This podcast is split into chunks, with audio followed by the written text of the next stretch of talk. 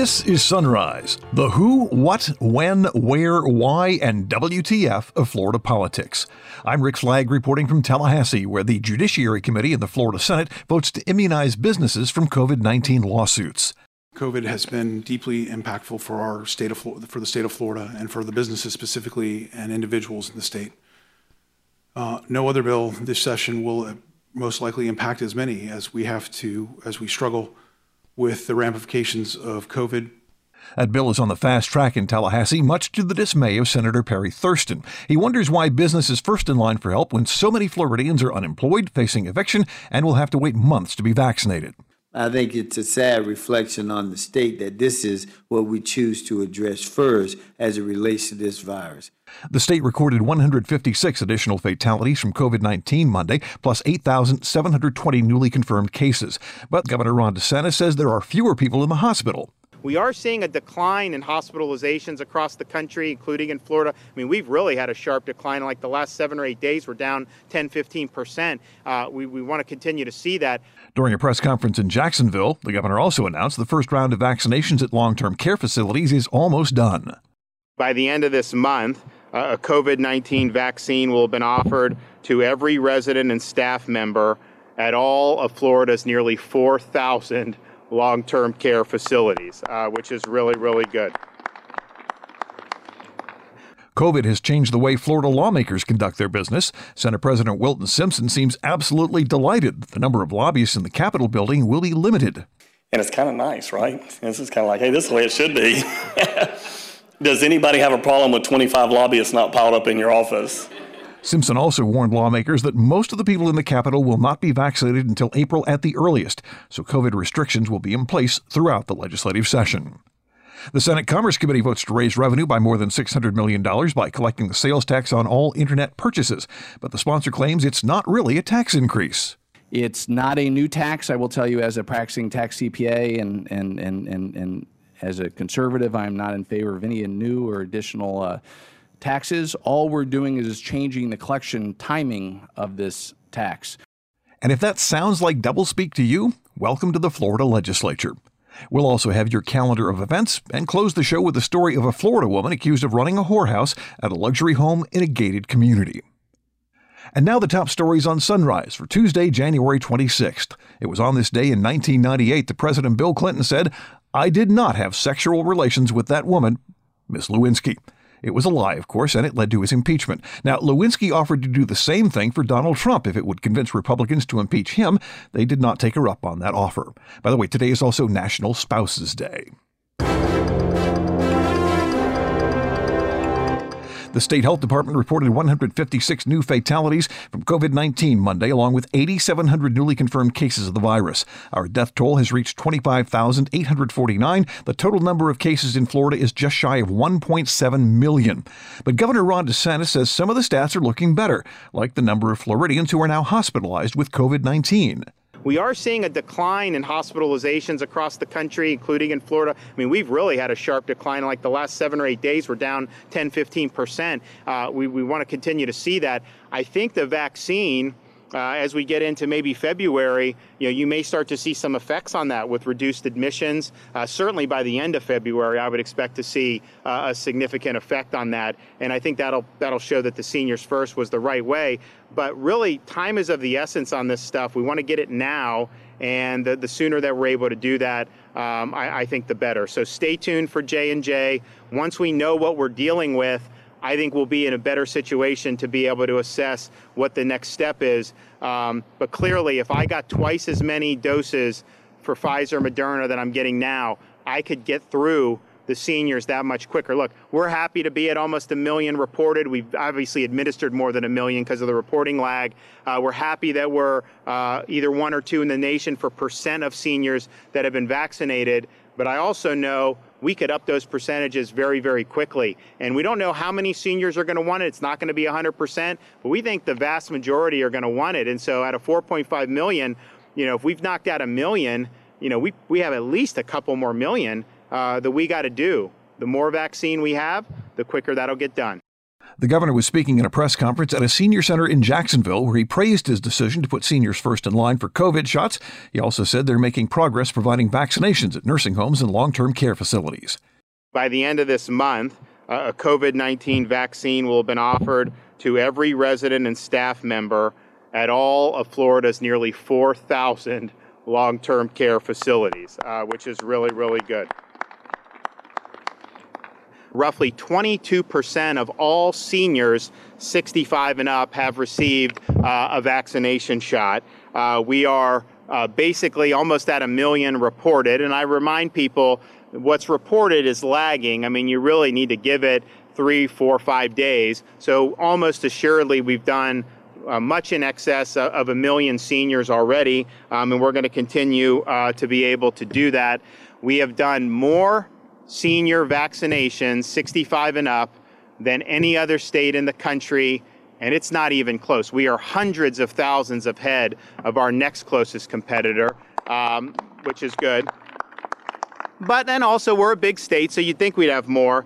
But we've done a higher percentage of our total vaccinations for seniors. Almost 70% of every shot given in Florida thus far has gone to a senior citizen, and that number is going to continue to grow. Um, and as I mentioned, we're 22% of all seniors, 4.5 million, uh, have received a shot.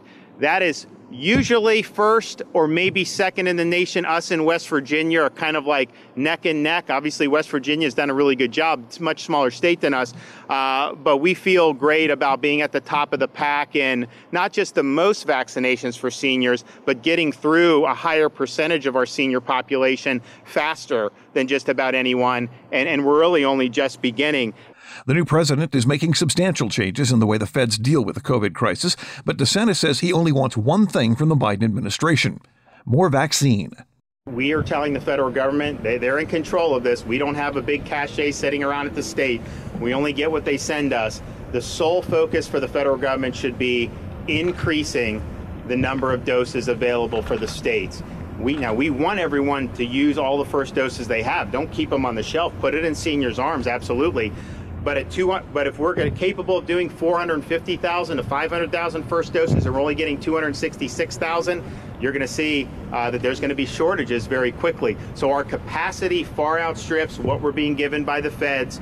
Uh, they're in control of this. We were told weeks ago that we would start to see increases now, and we haven't seen it. We've been very stagnant this whole month. In fact, there's only been one week where we got more than 300,000. That was the Christmas week where we got about almost 500,000 between Pfizer and Moderna.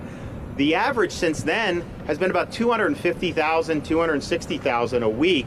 We have capacity to do a lot more. So I tell the seniors, write your congressmen and your senators and, and tell them, you know, talk to the administration, have them send more Pfizer and Moderna to the states, and we will be able to do that many more but we're at the mercy of what the federal government sends us. And right now, we're able to go through it quicker than what we're receiving in it.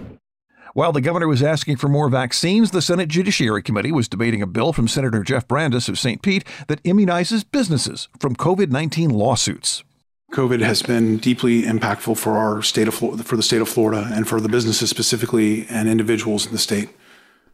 Uh, no other bill this session will most likely impact as many as we have to, as we struggle with the ramifications of COVID and specifically as it, what it means for liability for a, a pandemic.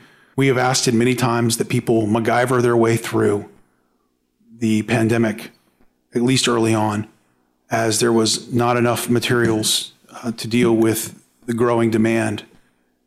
This legislation seeks to address that. We have asked businesses to do extraordinary things.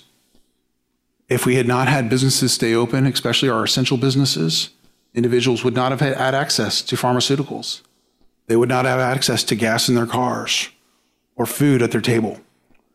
So, Senate Bill 72 creates a civil liability protections for individuals, businesses, or other organizations against COVID 19 related claims. Chief Financial Officer Jimmy Patronis has been pleading with lawmakers to protect business. He's a big supporter of the Brandes bill. It's been a tough year. 2020 has been a gut punch. And I think what the, the senator is pushing forward uh, is, is reasonable policy for the unprecedented times that we're in today. we ask businesses to reduce capacity. We ask them to make more investments, operating on smaller margins. Uh, and all we do that, sometimes dealing with conflicting guidance from whether it be the CDC, Department of Health, local governments, county governments. The looming issue that's still there after they do all these hoops that we ask them to jump through is the unknown of liabilities that they may be faced because of what COVID could do to their business.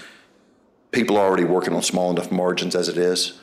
Every single one of you have businesses in your district that you've heard from firsthand that uh, are not going to reopen. Uh, and that's and that's unfortunate. Um, but we ultimately have this opportunity to try to help our businesses be safe and bounce back. Democrats tried to amend the bill, claiming it would protect businesses that put their own employees and clients at risk during the pandemic. Senator Perry Thurston of Fort Lauderdale is also wondering why this bill is their priority while so many people are suffering.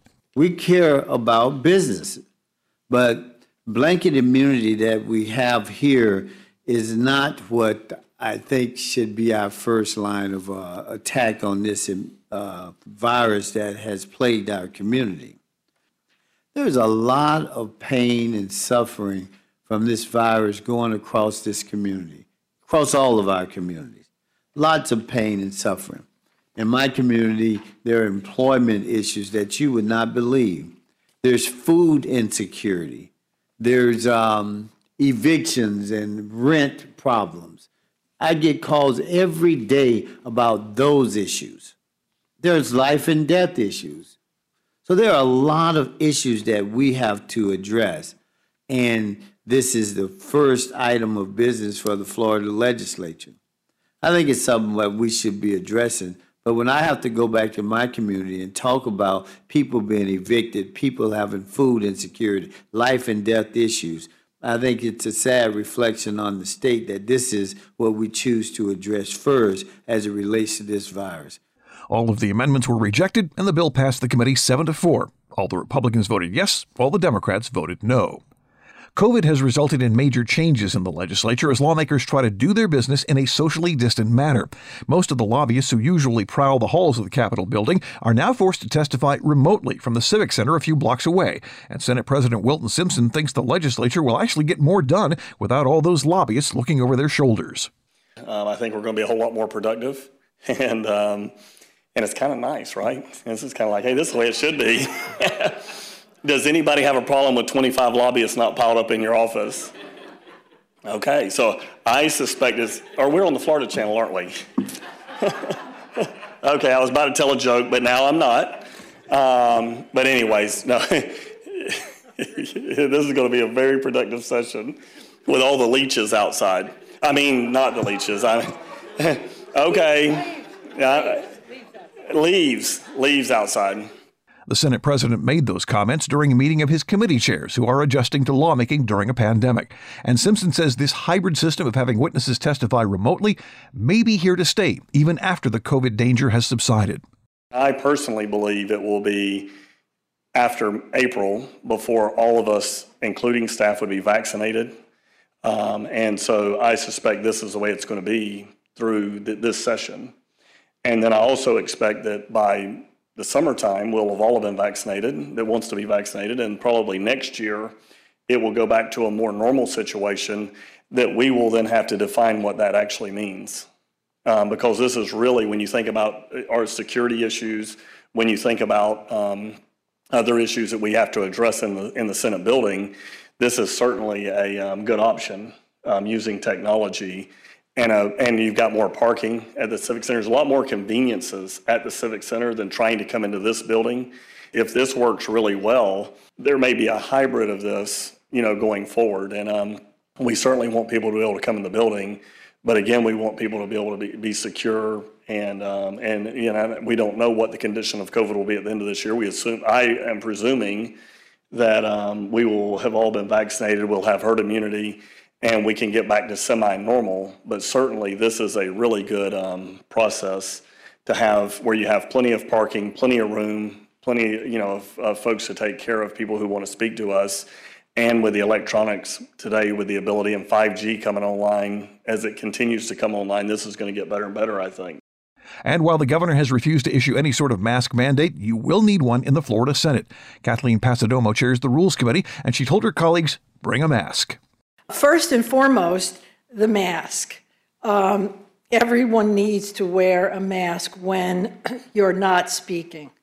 I know, I mean, I've had COVID and I'm saying, well, I don't need to wear one, but it's, it's only courtesy. The public or those around us may not know that even those who've been vaccinated, please wear a mask. I know it's not, you know, ideal, but it, it is for our protection and the protection of people that we talk to.